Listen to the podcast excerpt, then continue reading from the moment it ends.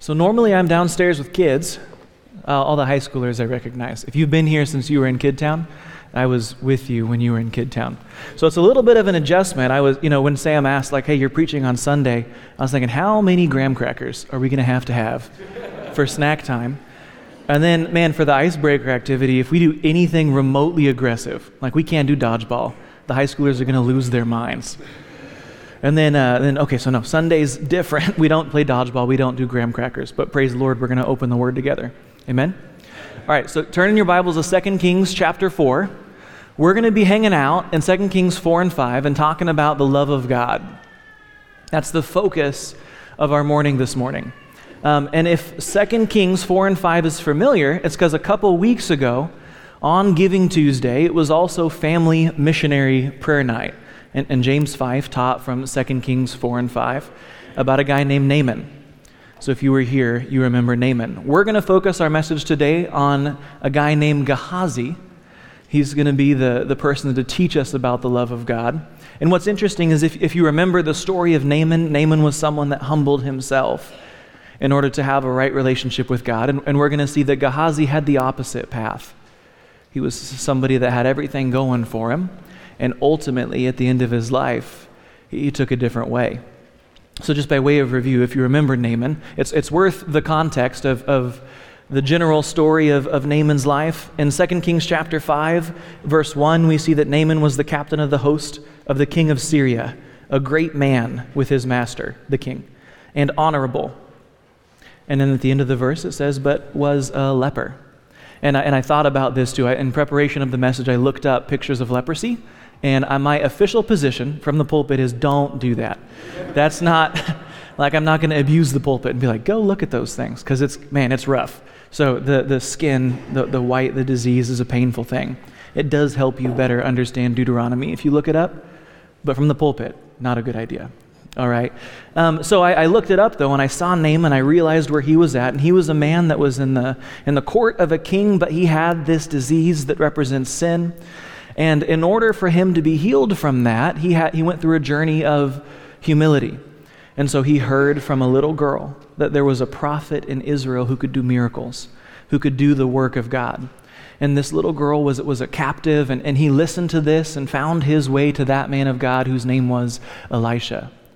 And Elisha, that little girl, that knew about Elisha wouldn't have known him pers- like personally. Instead, it would have been one of those stories, sort of how we have like Santa Claus is this magic figure, except Elisha was real and God did miracles through him in the nation of Israel. If God was talking to someone in Israel or Judea, then God was using Elisha in this time.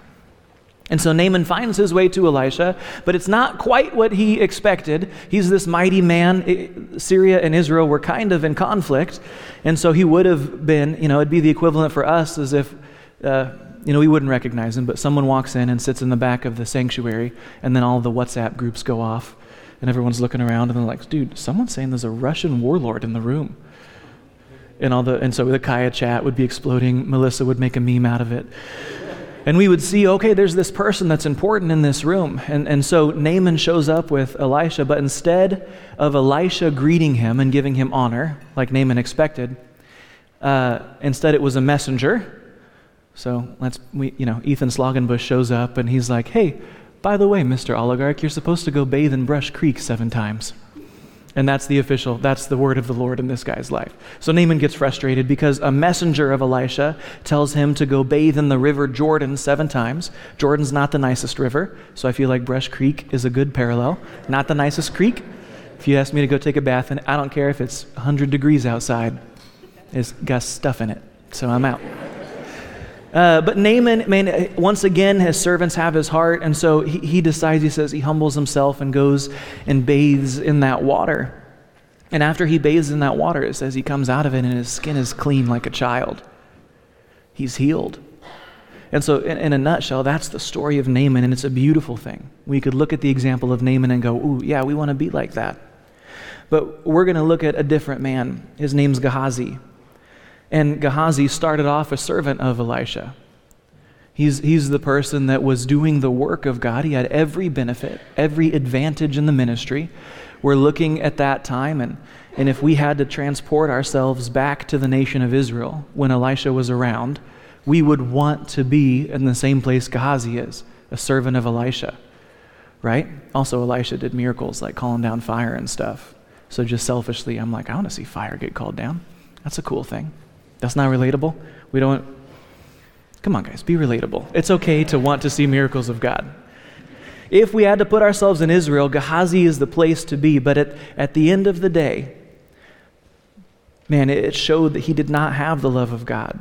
His affections were set on the wrong thing.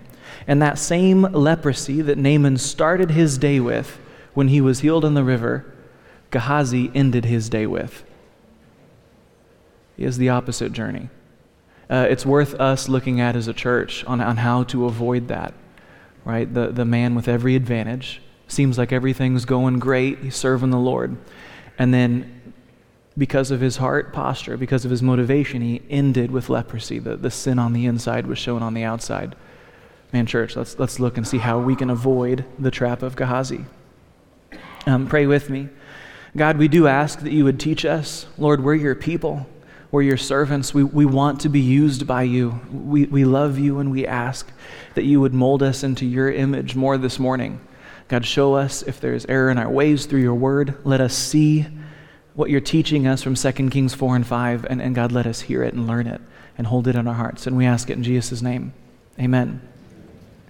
Okay, so the first thing we're going to see is the introduction to Gehazi. The, the point that we're going to look at is ministering with the wrong heart can look a lot like ministering with the right heart.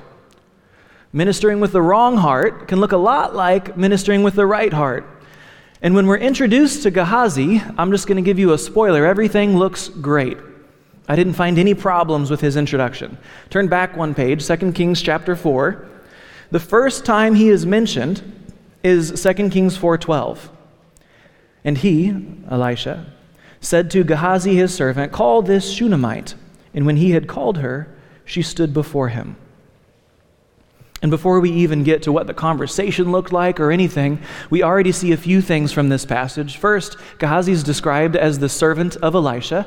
Good job, Gehazi. That's a good description. If you want to be called someone in Israel, you have a title. The servant of Elisha, the man of God, is a good spot to be. All right? Also, we see that Gehazi is ministering alongside Elisha. So, so Elisha, Elisha was the prophet. He would travel throughout Israel in kind of a loop in the, in the neighboring regions. And as he passed through a location called Shunem, he would stay with a woman who's a Shunammite woman. We never see her name, but if you hear people talk about the Shunammite woman, this is the lady in the Bible that he's talking about. And so, as Elisha would travel, Gehazi would travel with him. They, they, would go through Shunem regularly enough that this woman had built him a little room.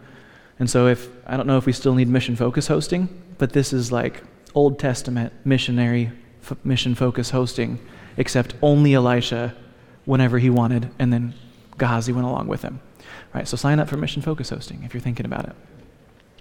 As they would travel through, he and, he and Gehazi, they would minister to people, and, and it came that after a time, as they've been traveling this way regularly, that they wanted to bless this woman. So Elisha says to Gehazi in verse 13, he says, Okay, Gehazi, say now unto her, Behold, thou hast been careful for us with all this care. What is to be done for thee?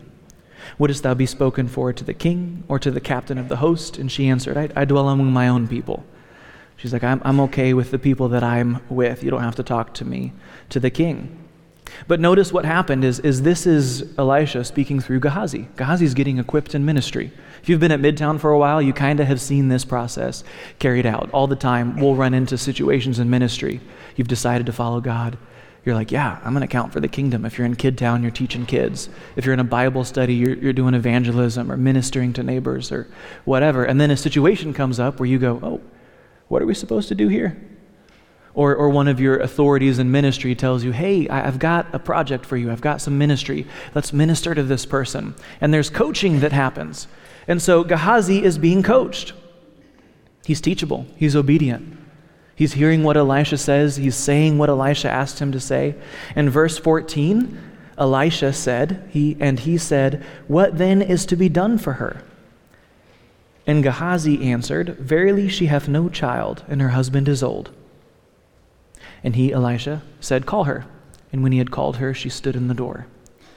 And he said, About this season, this is Elisha talking now, About this season, according to the time of life, thou shalt embrace a son. And she said, Nay, my Lord, thou man of God, do not lie unto thine handmaid. But verse 17 says, The woman conceived and bare a son at that season that Elisha had said unto her, according to the time of life. So, whose idea was it that this woman would have a son? Is uh, gotta look again. It's Gehazi's idea, right? I heard Jesus whispered. I think I have to say yes, but Gehazi is the answer I'm looking for, right? It was Gehazi's idea. So I, I need us to get this. I need us to get Gehazi's life because, as, as, we already know, uh, you know, I told you what the end was. Um, we know that Gehazi is going to end up leprous in sin, but at this point, everything looks great. Not only is he in a good position, he's obedient, he's got a biblical leader, but now we're seeing he has insight into the word of God towards man and, and the ideas that he has. He says, This woman, man, she needs a son. And then the man of God's like, Yeah, Gehazi, that's it. And so they pray, and the blessing that God gives this woman through a miracle is a son. Gehazi has a great position. And in fact, when I was originally working on the message, I thought about, you know, trying to hide the, hide the ball at the end and like paint Gehazi as a, as a good guy through and then it'd be a surprise when he failed. But it didn't work. It made the message too complicated. Uh, in this next part, I was looking for red flags in the life of Gehazi. I was, I was trying to like drop some hints that he's going to mess things up. But man, e- even when we're looking at the, the parts of the story that, that I tried to find blame, Gehazi lives a life that seems like it's great because this woman has the son the son grows up and as the son grows up the, the you know they continue to visit the shunammite woman they continue to pass along. Gehazi continues to minister with elisha. This is years later now. And we see in the rest of the chapter that the son dies. And as this, the son passes away the, the mom knows where she needs to go for healing. In verse 24 of 2 Kings chapter 4, she saddled an ass and said to her servant, Drive, go forward, slack not thy riding from me except I bid thee. We have to get to this man of God. This is where the son came from. He can heal this son. And so she went and came to the man of God to Mount Carmel. And it came to pass, when the man of God saw her afar off, that he said to Gehazi his servant, Behold, yonder is that Shunammite. And so, if we're putting ourselves in this story, you've got Gehazi and and Elisha, and they're standing there talking. They're on Mount Carmel. They're looking out. And then one of them would point out, dude, there's a donkey that's hauling over there. Someone is running fast, and they're both looking at it. And then I guess Elisha had a little bit better eyesight than Gehazi, because he's like, that's the Shunammite woman. She's on her way. And so he told Gehazi, once again, Elisha's the same, always equipping in ministry. He's like, Gehazi, okay, go talk to her. And you, what, you, what you want to do is in verse 26, he says, You want to ask her, Is she okay? Is it well with thee? Is it well with thy husband? Is it well with the child? Go check because she's sprinting at us on a donkey. The donkey is sprinting. She's riding the donkey. And there's a servant there too, if you want the proper picture. But they're coming at us, and so, man, you need to go find out what's wrong.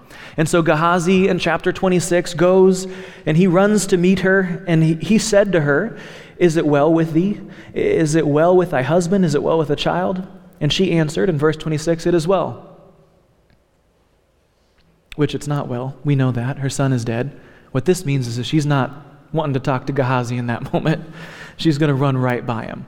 And this is what happens in verse 27. When she came to the man of God, that's who she was after, to the hill, she caught him by the feet. But Gehazi came near to thrust her away.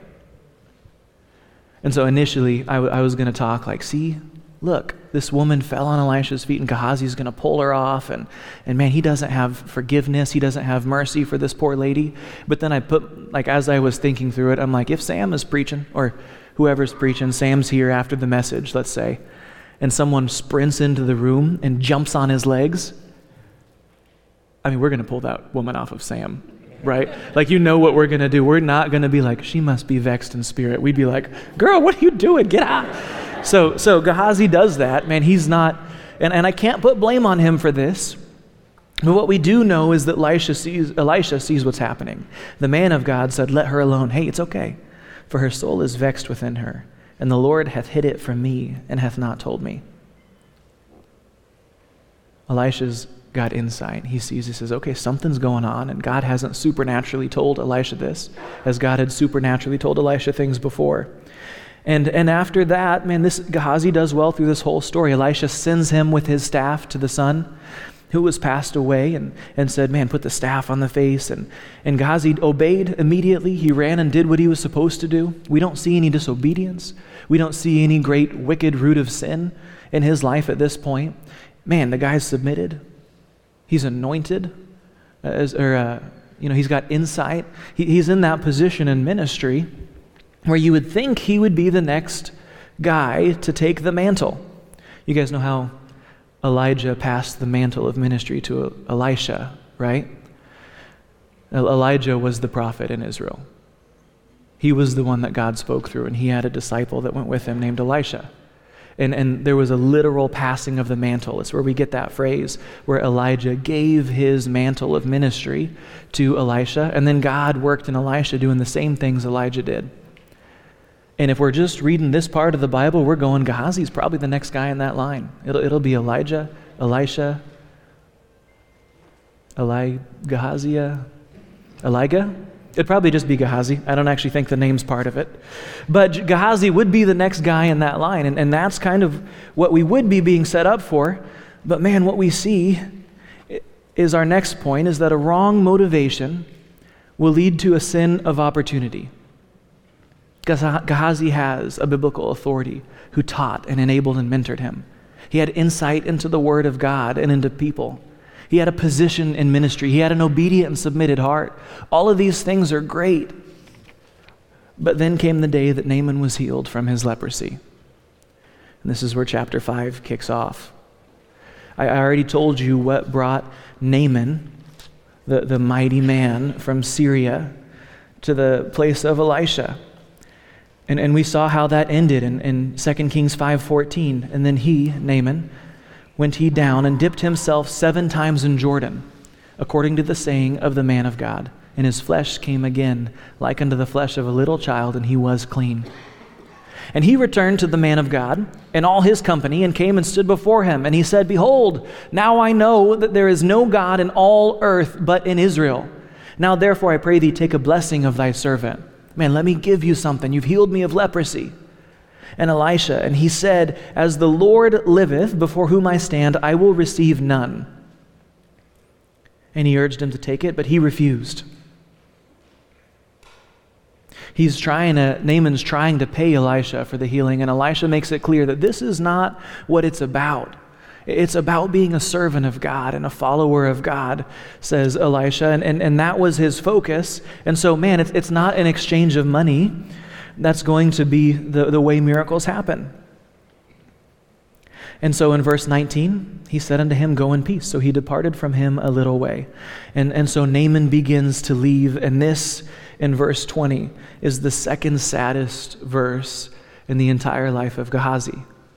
I think there's one personally more sad to me that comes later, but this is this is where everything goes wrong and it all unravels. But Gehazi, the servant of Elisha, the man of God, said, Behold, my master hath spared Naaman, this Syrian, in not receiving at his hands that which he brought. But as the Lord liveth, I will run after him and take somewhat of him. And suddenly you see in this verse, there's all kinds of problems in that verse. Well, what, what are you doing, Gehazi? You, you had everything going for you, but now suddenly you're saying, oh, yeah, my master hath spared Naaman the Syrian, like we deserve payment for what we're doing. Man, we didn't get what we deserve. We didn't get what's owed to us. Not only that, you know, he, he says, this Syrian. Okay, what, what does that mean? And he says, as the Lord liveth. He's using the Lord's name in this thing. And so Gehazi followed after Naaman. And when Naaman saw him running after him, he lighted down from the chariot to meet him and said, Is all well? Notice how, how beautiful the Bible is. It's, it's a poetic book. One chapter prior, Elisha and Gehazi were looking at this woman who was running, and Gehazi was the one, the servant of God, that was sent to say, Hey, is everything okay? Is all well? And now in, instead of running for the, the life of their child, Gehazi is running after this man for earthly riches. And the man gets down and says, Is all well? And Gehazi had the same answer as the woman, but a very different heart. In verse 22, he says, All is well. My master hath sent me, lie, saying, Behold, even now there be come to me from Mount Ephraim two young men of the sons of the prophets. That's a lie. There were no two young men. Give them, I pray thee, a talent of silver and two changes of garments. And Naaman said, Be content. Take two talents, if there's two of them. We'll give, we'll give them each a bag of money. And he urged them and bound two talents of silver in two bags with two changes of garments and, and laid them upon two of his servants, and they bare them before him. And when he had come to the tower, he took them from their hand and bestowed them. He hid them in the house, and he let the men go, and they departed. He had the wrong motivation. And when this opportunity to sin showed up, there's a man that just is giving exactly what Gehazi actually wants from this. Gehazi says, Man, we're sparing him what we're actually doing this for. All, all these possessions, the things that we could get, the recognition. Gehazi's focus is wrong. And because Gehazi's focus is wrong, whenever this opportunity shows up and Naaman is freely giving everything that Gehazi wanted, man, Gehazi crumbles. And suddenly we see what's been on the inside. We see that he's actually missing the proper motivation of the love of God. And so, in, in, this one short bit, it's not just that he takes something. We see that, man, he's, he's a liar. He lied several times. He used God's name in vain. He said, As the Lord liveth, I'm going to go steal this person's stuff. He's a thief. Man, what happened? Just, just a couple verses ago. It's like it's important that we actually recognize the difference between the introduction of Gehazi, where he's got seemingly every advantage in ministry, and now, out of seemingly nowhere, Gehazi is full of sin. A wrong motivation will lead to a sin of opportunity. It's, it's revealed what's on the inside. And then he comes to Elisha. And we're going to see that a wrong motivation will lead to a wrong response to correction. You cannot respond to correction properly if you're motivated the wrong way. In verse 25, he went in and stood before his master. And Elisha said unto him, Whence comest thou, Gehazi? Hey, Gehazi, where'd you go? And Gehazi said, Thy servant went no whither he he had that classic guilty response, right? The same response that Adam and Eve had. They hid in the, they hid in the garden, right? If you have kids, you know this response. Hey, what did you do? Nothing.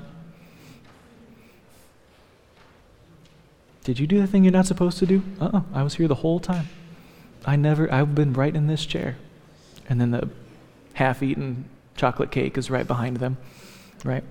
It's, it's the natural response of someone. And, and Gehazi gives this response because he's got the wrong idea. You see, in Gehazi's mind, he's got this ministry, and, and Elisha is going to reveal the things that he actually wants in the next verse. But as, as long as Elisha doesn't know the problem, in Gehazi's mind, there is no problem. Man, I, I did this sin, I did this thing, but I'm hiding it, and if I show up with Elisha, and Elisha if the conversation would have gone, Gehazi, where'd you go? Oh, nowhere, bathroom. And Elisha went, Cool, all right, sweet. And that was the end of it, Gehazi would feel great. Because he's not actually motivated by the right thing. And so, whenever he is in sin, he has a, a wrong response. He says, Nothing went wrong. And, and it's important for us to recognize that there is an actual proper response. I use David for this all the time because David was confronted with his sin many times in the Bible. And David had an actual heart for the Lord. He was a man after God's own heart. He actually cared about the God in heaven and his relationship with him. And so in, in 2 Samuel 24:10, when David discovered that he had sinned, by numbering the people, by disobeying God's instructions in Deuteronomy, and by numbering all of the people in Israel, the Bible says David's heart smote him after he had numbered the people. He didn't say, Oh, nothing's wrong. Man, he felt it. And David said unto the Lord, O Lord, I have sinned greatly in that I have done. And now I beseech thee, O Lord, take away the iniquity of thy servant, for I have done very foolishly. And David, David had a good heart. Gehazi said, Nothing's wrong. David said, I have sinned. And later, when there's consequence for that sin, and there's a plague on his nation, and, and, and people are dying, David spake unto the Lord when he saw the angel that smote the people, and said, Lo, I have sinned and have done wickedly. But these sheep, what have they done? Let thine hand, I pray thee, be against me and against my father's house. Because David loved God, he loved David's people. His response to sin was appropriate, which is God, forgive me because this is the thing that's important and I have to be right with you. And therefore, the moment I become aware of my sin, oh God, forgive me. Gehazi didn't seem to care about those things. And in fact, Elisha tells Gehazi in verse 26, he, he addresses the issue in Gehazi's heart. Elisha said unto him, Whence comest thou, Gehazi? And he said, Thy servant went no whither. And he said unto him, Went not mine heart with thee when the man turned again from his chariot to meet thee? Is it a time to receive money and to receive garments and oliveyards and vineyards and sheep and oxen and men servants and maid servants? The leprosy, therefore, of Naaman shall cleave unto thee and unto thy seed forever. And he went out from his presence a leper as white as snow. Elisha's response was, Is this it, Gehazi? Is, is this a time? Is, is this what we're focused on? Is this a time to receive money and garments? Is this a time where we're supposed to be focused on olive yards and vineyards, all, all the things you can get for yourself? And Gehazi's inside was revealed on his skin, and, and, and his outside matched the sin on, inside of him. And, and I want us to notice, again, here, there's, there's something worth mentioning, that that entire list of, of things that Gehazi was looking for, the potential things he could receive. That entire list is full of things that aren't inherently bad. None of those things in there by themselves are wickedness or, or a bad goal. In fact, if, if, if someone came to me and said, Man, biblically, I, I want to be able to, to give money to the Lord, that's actually an okay thing. We, we see it talked about positively, the woman who gave her two mites to God. Man, Jesus spoke about that positively. It's 1 Timothy 6:10 that tells us the love of money is the root of all evil. Garments, most of the time when we're talking about garments biblically, it's, it's robes white, washed by the blood of the Lamb. Those are good things to seek. We, we want to have in eternity robes washed by the blood of the Lamb. Olive, olive yards and vineyards, those, those represent ministry. And Gehazi and Elisha were both ministering in Israel. But that can represent the work that God has for you to do. Sheep and oxen, man, those are worth shepherding. Those, those are people that we minister over in ministry. If you've been at Midtown, maybe you're a Bible study leader, maybe you're a fellowship leader. Man, it's a good thing to seek for your fellowship to grow and for, for God to be working there. It's a good thing. Man, manservants, maidservants, none of those things, none of them by themselves are actually something to look at and go, that was Gehazi's problem. Gehazi wanted garments. Ah, yeah. That was the sin, man, when he chased after Naaman to get physical possessions. But it had grown because his goal was not aligned with God's heart. He wanted a bunch of good stuff in ministry, things that, I, that, that we wouldn't necessarily condemn, but because he didn't have the love of God, man, the sin of opportunity came and he took it. The opportunity came to repent, to ask for forgiveness, and he left that. He got two sets of garments and two talents of silver and leprosy. This is where we're going to get to what I think is the saddest part of Gehazi's life. Because he shows up only one more time in the Bible, a couple pages later in 2 Kings chapter 8. This is, this is the part that grieves me the most. In verse chapter 4 and the king, this is the king of, of Israel, and the king talked with Gehazi, the servant of the man of God, saying, Tell me, I pray thee, all the great things that Elisha hath done. And this is the saddest one for me.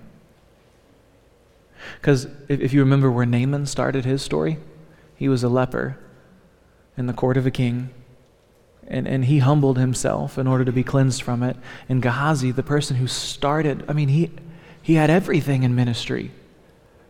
And here he is at the end of his life. He's not with Elisha, he's with the king. He's, he, he got the recognition that he wanted. You'd probably be wealthy if you're in the court of the king. He got the stuff that he wanted.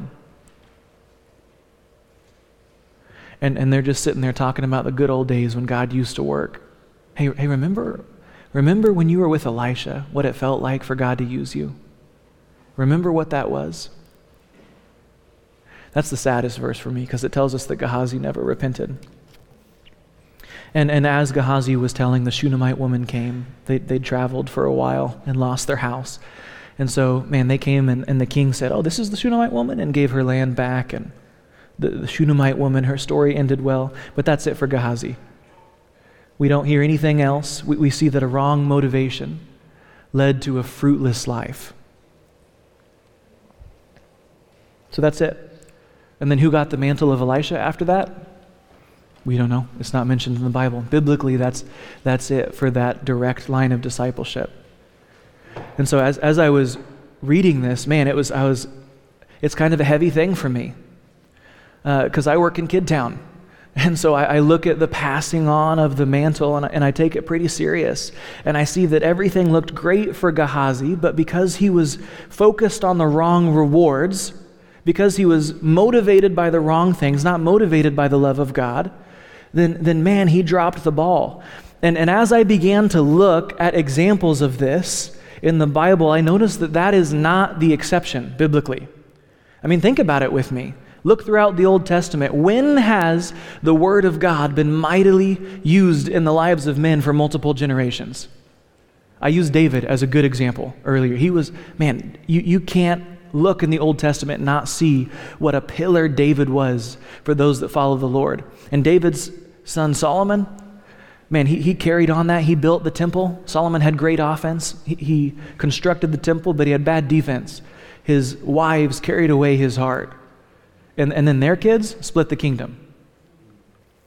Moses, man, this is the man that God gave 10 commandments to. He led the nation of Israel throughout the wilderness. Moses equipped Joshua, and Joshua equipped the, who else? Caleb was a contemporary right? Caleb was up here, but after Joshua, and and then as I looked more and more, I'm, I'm starting to look at this and it grieves me because you have Elisha, Elijah, Elisha, and Gehazi dropped the ball. There's nobody.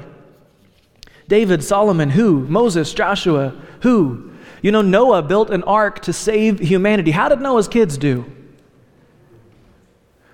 How did Eli's kids do? The high priest, Eli had two kids. What was up with them? And you think, well, but Eli equipped Samuel. Okay, in 1 Samuel, how did Samuel's kids do? That's the reason we have kings in the first place. Man, I looked through the Old Testament, and what I see is it is hard to pass on the, the, that mantle from generation to generation. It's a difficult thing, church. And, and it, it kind of terrifies me personally because I work with kids. If I put myself in this story, and, and many of us can do the same thing, okay, I'm learning from the pastors. I'm submitted to the fellowship leaders, the, the, the spiritual authority in my life. Okay, I'm being taught. And I'm also teaching those kids, that's one, two, three generations. Man, the default setting is, is these kids will fall into the trap of Gehazi, except we warn them. It turns out, we have this on the wall the things that thou hast heard of me among many witnesses, Paul says to Timothy, Man, I get it. Praise the Lord. I'm learning. Paul, I've got Paul's in my life, and I'm Timothy. The same commit thou to faithful men. Man, I'm teaching these kids. We get to teach those. If you're in a Bible study, man, you can come alongside those and mentor those in your Bible study. Whatever capacity your ministry is, you're teaching. It's that last part that's the hard part. Who shall be able to teach others also? Because in the entire Old Testament, I found it twice. Maybe. There's one line of kings of Judah that has four of them that didn't forsake the Lord all the way. That the Bible says they, they followed the Lord. And then I, I found Abraham, Isaac, Jacob, and Joseph. And if you look at Jacob's life, that, that came through some trial.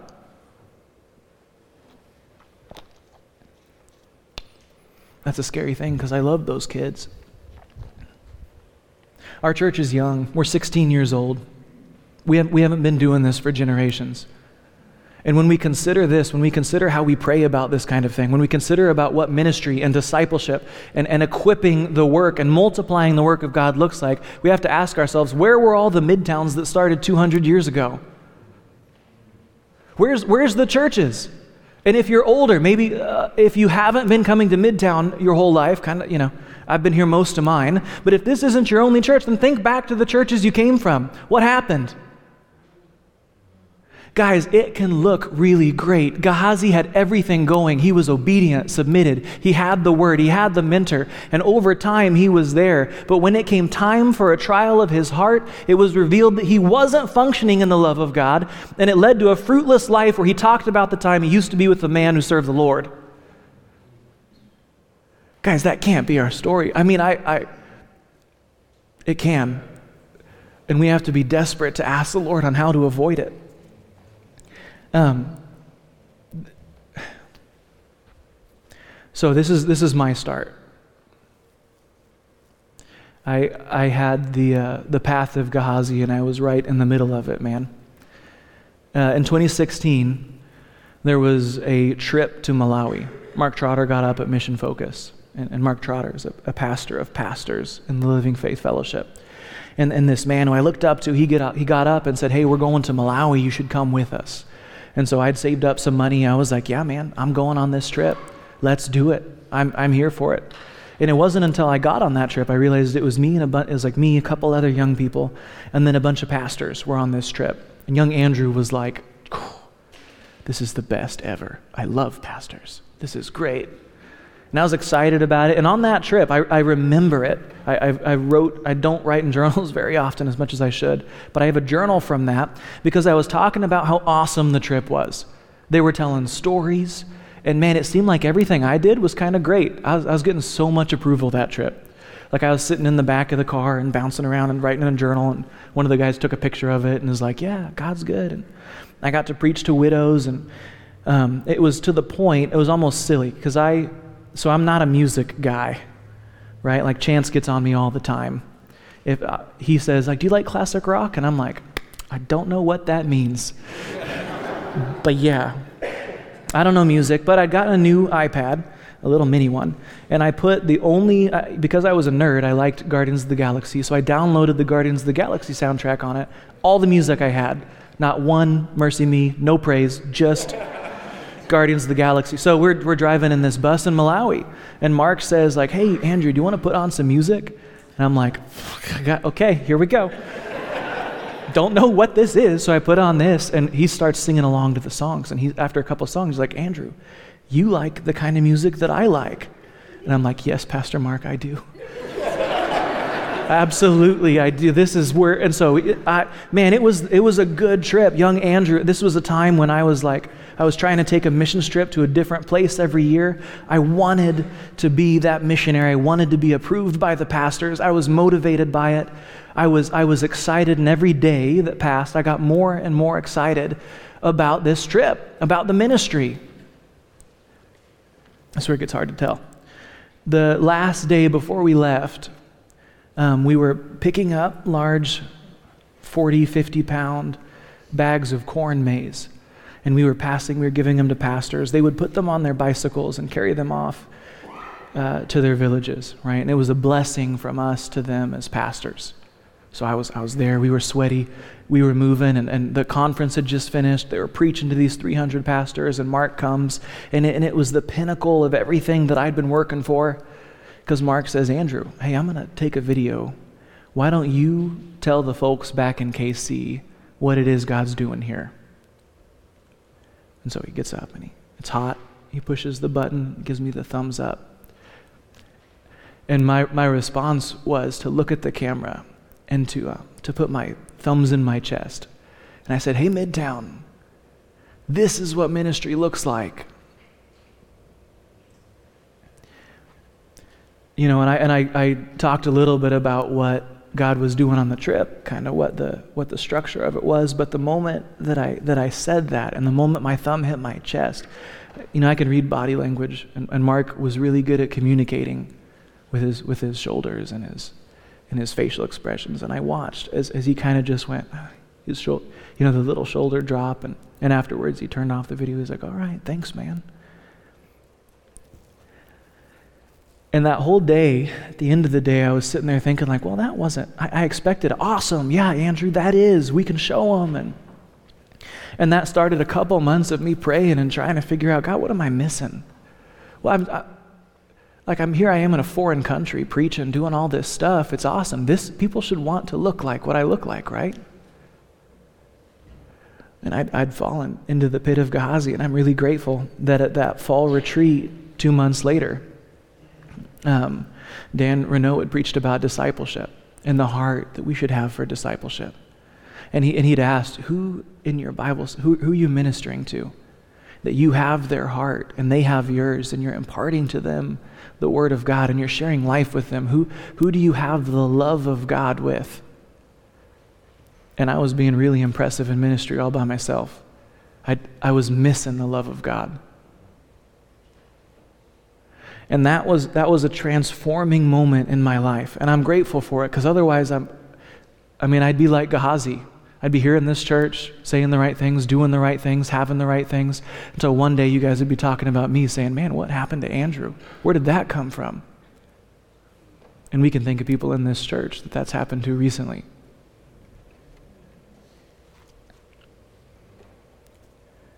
You can't miss the love of God, church. The love of God, biblically, it is inexcusable to miss it. The Pharisees asked Jesus, What's the greatest commandment? And in Matthew 22 36, Jesus said unto him, Thou shalt love the Lord thy God with all thy heart, and with all thy soul, and with all thy mind. This is the first and great commandment. And the second is like unto it Thou shalt love thy neighbor as thyself. John told us in 1 John 4 and we have known and believed the love that God hath to us. God is love. Church, if we've missed love, we've missed God.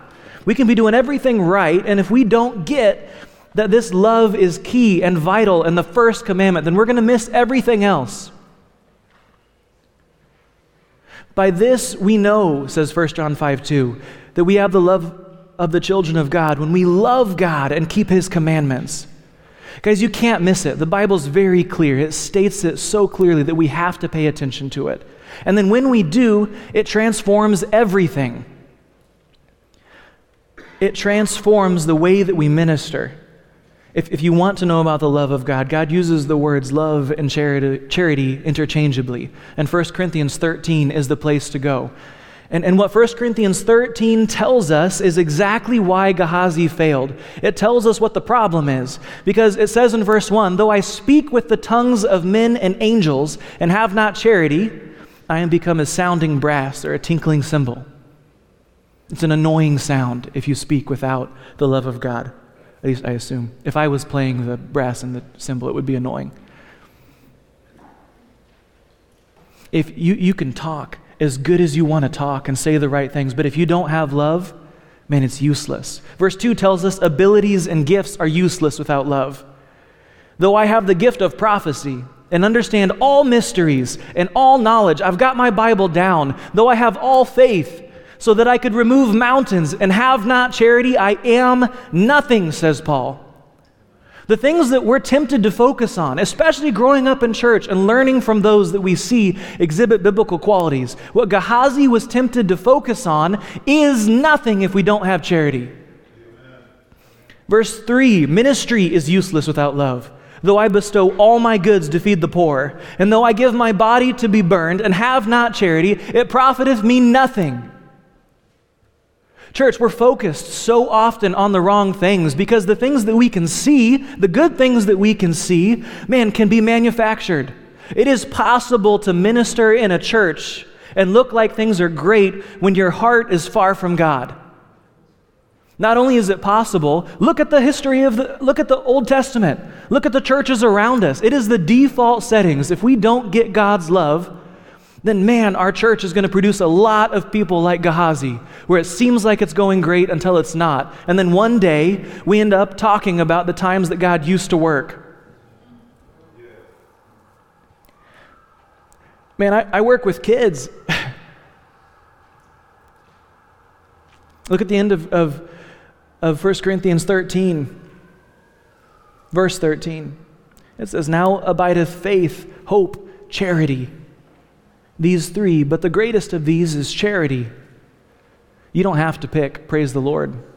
But this is what Paul wants you to realize is if you had to pick between being man, these are good things, a faithful man or a loving man, he tells us what you should choose. We have to have the love of God. The greatest of these is charity. We just had our focus on the fatherless. Um, and, and what I've realized is that when you, when you understand the love of God, when God transforms your heart in that way, then your ministry to kids, your ministry to the fatherless changes absolutely. Because those are ministries where the return on investment isn't that giant. Man, we praise the Lord, we work on evangelism with kids, but there is no way that we're going to have a church of 500 eight year olds. They don't have anywhere to get here. And they don't tithe, so we'd be in trouble. It's not a church where we're focused on the things that you can. Man, if you have the love of God, it transforms your ministry to these kids, but you because you realize they're important because God loves them. And, and God loves me the same way He loves them. So, man, I have to minister to them. With the fatherless, we see in Psalms 68, the psalm says, in verse 4 Sing unto God, sing praises to his name, extol him that rideth upon the heavens by his name, Jah, and rejoice before him. Praise the Lord. Why? Psalm 68:5 describes who God is. A father of the fatherless and a judge of the widows is God in his holy habitation. God setteth the solitary in families. He bringeth out those which are bound with chains. So, if that's God's heart, and we have the love of God, we love God, we love the people that God has given us to love, then that's our heart, church. That's how the fatherless is key to this because God loves the fatherless. So, of course, we're going to love them. And God's put the solitary in families. And these days, the, the, the heartbreaking thing is where are all the families of God? I mean, where, where are the people that minister? And this applies not just to the fatherless, but it also uh, applies to our Bible studies and every ministry that we have, our fellowships as a whole, the small groups, the, the groups of fellowship and, and com- the co laborers in Christ that we have. Are we looking at those people as, as, man, I love them because God loved me, and we have the love of God motivating us? Or more often is it, yeah, my fellowship leader says I should really be focusing more on this man, I just, I don't have a lot of time, but he, this is important, so I got to do it. What's our, what's our motivation? What's our heart? We're transformed. We have a real spiritual impact by the love of God. We care about the things God cares about. I know we just had Giving Tuesday in the past, but where was your heart for the fatherless? We heard a few stories from, from Pradeep and from Ryan. Man, was your heart broken over those things, or were you, hmm, that's a good ministry? And it's not just fatherless, it's the things that God cares about in general. Do we have God's heart? If we do, it changes the way that we respond. In 1 John 5, it says, By this we know that we love the children of God when we love God and keep his commandments. For this is the love of God, that we keep his commandments, and his commandments are not grievous. When you're getting corrected, is it grievous sometimes? When someone has hard truth to speak into your life, is it fun to listen to? Man, if we love God, we'll be like David and someone points out sin, and our response is, man, I don't want anything between me and God because I, I can't afford that. If I start letting things between me and God, then I have no chance of equipping and, and being used by God to protect those that are in the, in the flock of little kids that I minister to. The Bible says, Search me, try me, see if there be any wicked way in me. Do we go see, talk to those in authority over us? Hey, is there anything I'm doing wrong, man? Because I can't abide having sin in my life. Or if we do something wrong, do we minimize it and hide it? Yeah, pray for my family. It's, you know, it's been a frustrating season. Do you mean it's been a frustrating season, or do you mean you've been a jerk to your family? Yeah, pray for me. Just, uh, I've heard this one. I'm struggling with my eyes. Is that what the Bible calls it when you lust after a woman? Are we in the position of hiding our sins or minimizing our sins in front of our spiritual authorities so we look better and feel less word, less bad? Like, oh, yeah, it's not that big of a deal. His response was soft. He said, It's okay, man. Keep serving the Lord, and I'm good. Or does it break our heart? It changes the way we respond, it changes the way we minister. You know, I, I uh, Braden and I have very different personalities, and there's no example of that better than the example of wrestling. Because Braden loves wrestling. I did wrestling, and there's a difference. Braden would, um, every day at practice, we're driving there, I'm sitting in the front seat, like, oh my gosh, gotta go to wrestling. And Braden's in the back seat, like, we get to go to wrestling. I'm gonna hurt that man. I'm gonna hurt that man. It's gonna be so good. And so Braden loved wrestling so much so that we, we did these, you know, we did wrestling in the summer, and there was a particular summer where Braden saved up his money and did a two week Eternal Warrior wrestling camp in the mountains. He like paid for it himself to go into the mountains and wrestle for like 16 hours a day for two weeks. He came back and was like, that was awesome. I got to save up enough money to do it again. And I was like, dude, I can't make it through a practice without wanting to go home and do anything else. I'll wash dishes before I'll wrestle, right? Braden loved wrestling, and so he couldn't get enough of it. His mindset, his desire was towards this thing. Wrestling had his heart, and now, man, praise the Lord, God has his heart. And, and what if we as a church were all as excited about ministry as Braden was about wrestling? What if we as a church got the love of God and decided that we were going to be about the business of God, not because we want to be impressive, not because we want approval or any kind of resources from it, but rather, what if we love God because He loved us and we're motivated by that and we can't get enough of ministry? And when we're being good stewards of our time, because we have to. We can't sign up for everything. But while we're being good stewards of our time and resources, we say, man, I wish I could be there. But I wish I could be a part of that ministry because it has my heart, and what God has has my heart. Except, man, I've, I've, I'm already at a place where God's given me so much, and we're functioning motivated by that love instead of by, well, I'm supposed to do this, and my ministry leader said this. And guys, we have to avoid the trap of Gehazi.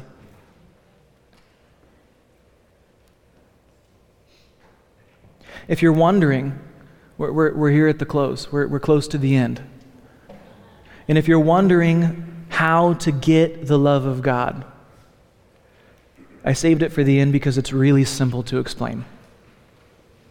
1 John 3:16 tells us where we find it. And I know it's on the screen, but if you guys want to turn there, I'm going to give you a second to actually turn there and read it in your Bibles. If you have a Bible, I marked this on mine.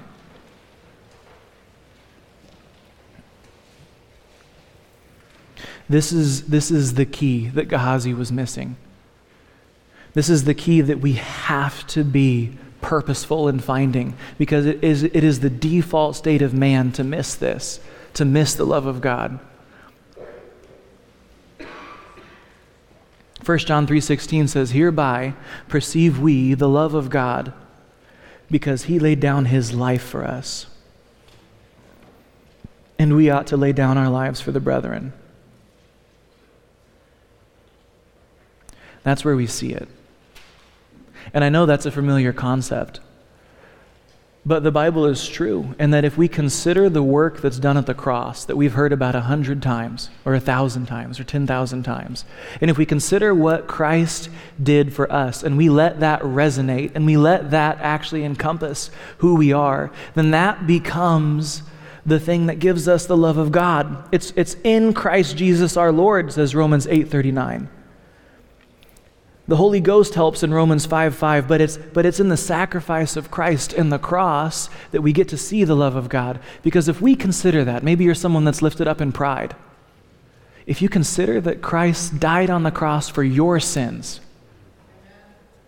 oh, I'm, I'm just going to be really impressive in ministry, says young Andrew. Christ had to die for the sin in my life. I don't want anybody to be like me. This isn't what ministry looks like. I'm so grateful for Christ dying on the cross for my sins. And now I get to teach kids this, and they have to get it. The next generations have to get it, or we're just going to be like one of those other Old Testament stories talking about when God used to work at Midtown. Maybe you're somebody who feels like you're not worth it. Oh man, I've already done a lot. You don't have to tell me that Christ died for my sins. Okay. Christ died for you. You're worth dying for to the God of heaven and earth.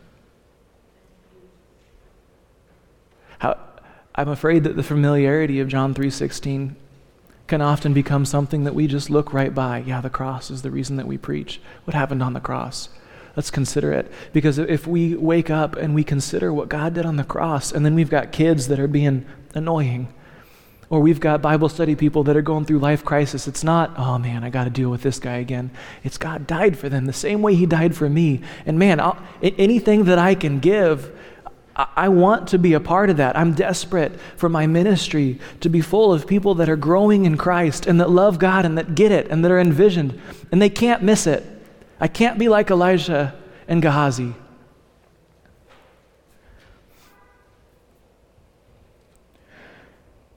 I'm going to ask the worship team to come forward. And we're going to close in prayer in a second. But it's the first verse that most of us learn. And it's John 3:16. And recently this week, I've been reading it and, and the way that God's speaking to me about the cross. Church, could we please pray that we would have God's heart and that we would have God's love? For God so loved the world that he gave his only begotten Son. Uh, my daughter's due date is Thursday. And so for me, for God so loved the world that he gave his only begotten Son, that whosoever believeth in him should not perish, but have everlasting life. So, church, here's the invitation. If we've been motivated by the wrong thing, if we're not moved and filled with the love of God, then don't hide it. Today is the day to talk to those around you, to, to talk to your authorities and say, hey, I'm, I'm doing this thing wrong. Lord, forgive me. I'm a sinner. And we also know that, man, this, this love of God doesn't come except through Christ. I haven't even mentioned the world's definition of love uh, in this whole sermon because it doesn't matter. It's not real. If you're somebody that doesn't know Christ, if you've never considered the cross and never considered what that might mean, then this, this love is not accessible to you, except Christ offers to have a relationship with you, just like he did with all of us. So, wherever we're at in ministry, whether we're Elisha, whether we're Gehazi, whether we're not even saved and not sure of it, man, Christ loves you so much that he died on the cross for you. In church, let's consider that. Let's be motivated by that. And let's let that be the thing that gives us victory. So I'm going to pray for us. God, please speak to your church, speak to our heart. Lord, we're desperate for you to work. Um, except you work, we know we're building a house in vain, and that this thing that, that is happening now is going to be a story of what God used to do years from now. Lord, we don't want to waste our time. We don't want to waste our lives. And so, God, let us receive the love of God. Let us perceive it in your word and in the work of the cross. And God, we ask as a church that you would transform us. Lord, help us. We can't get all the way there on our own. And we ask it in Jesus' name. Amen.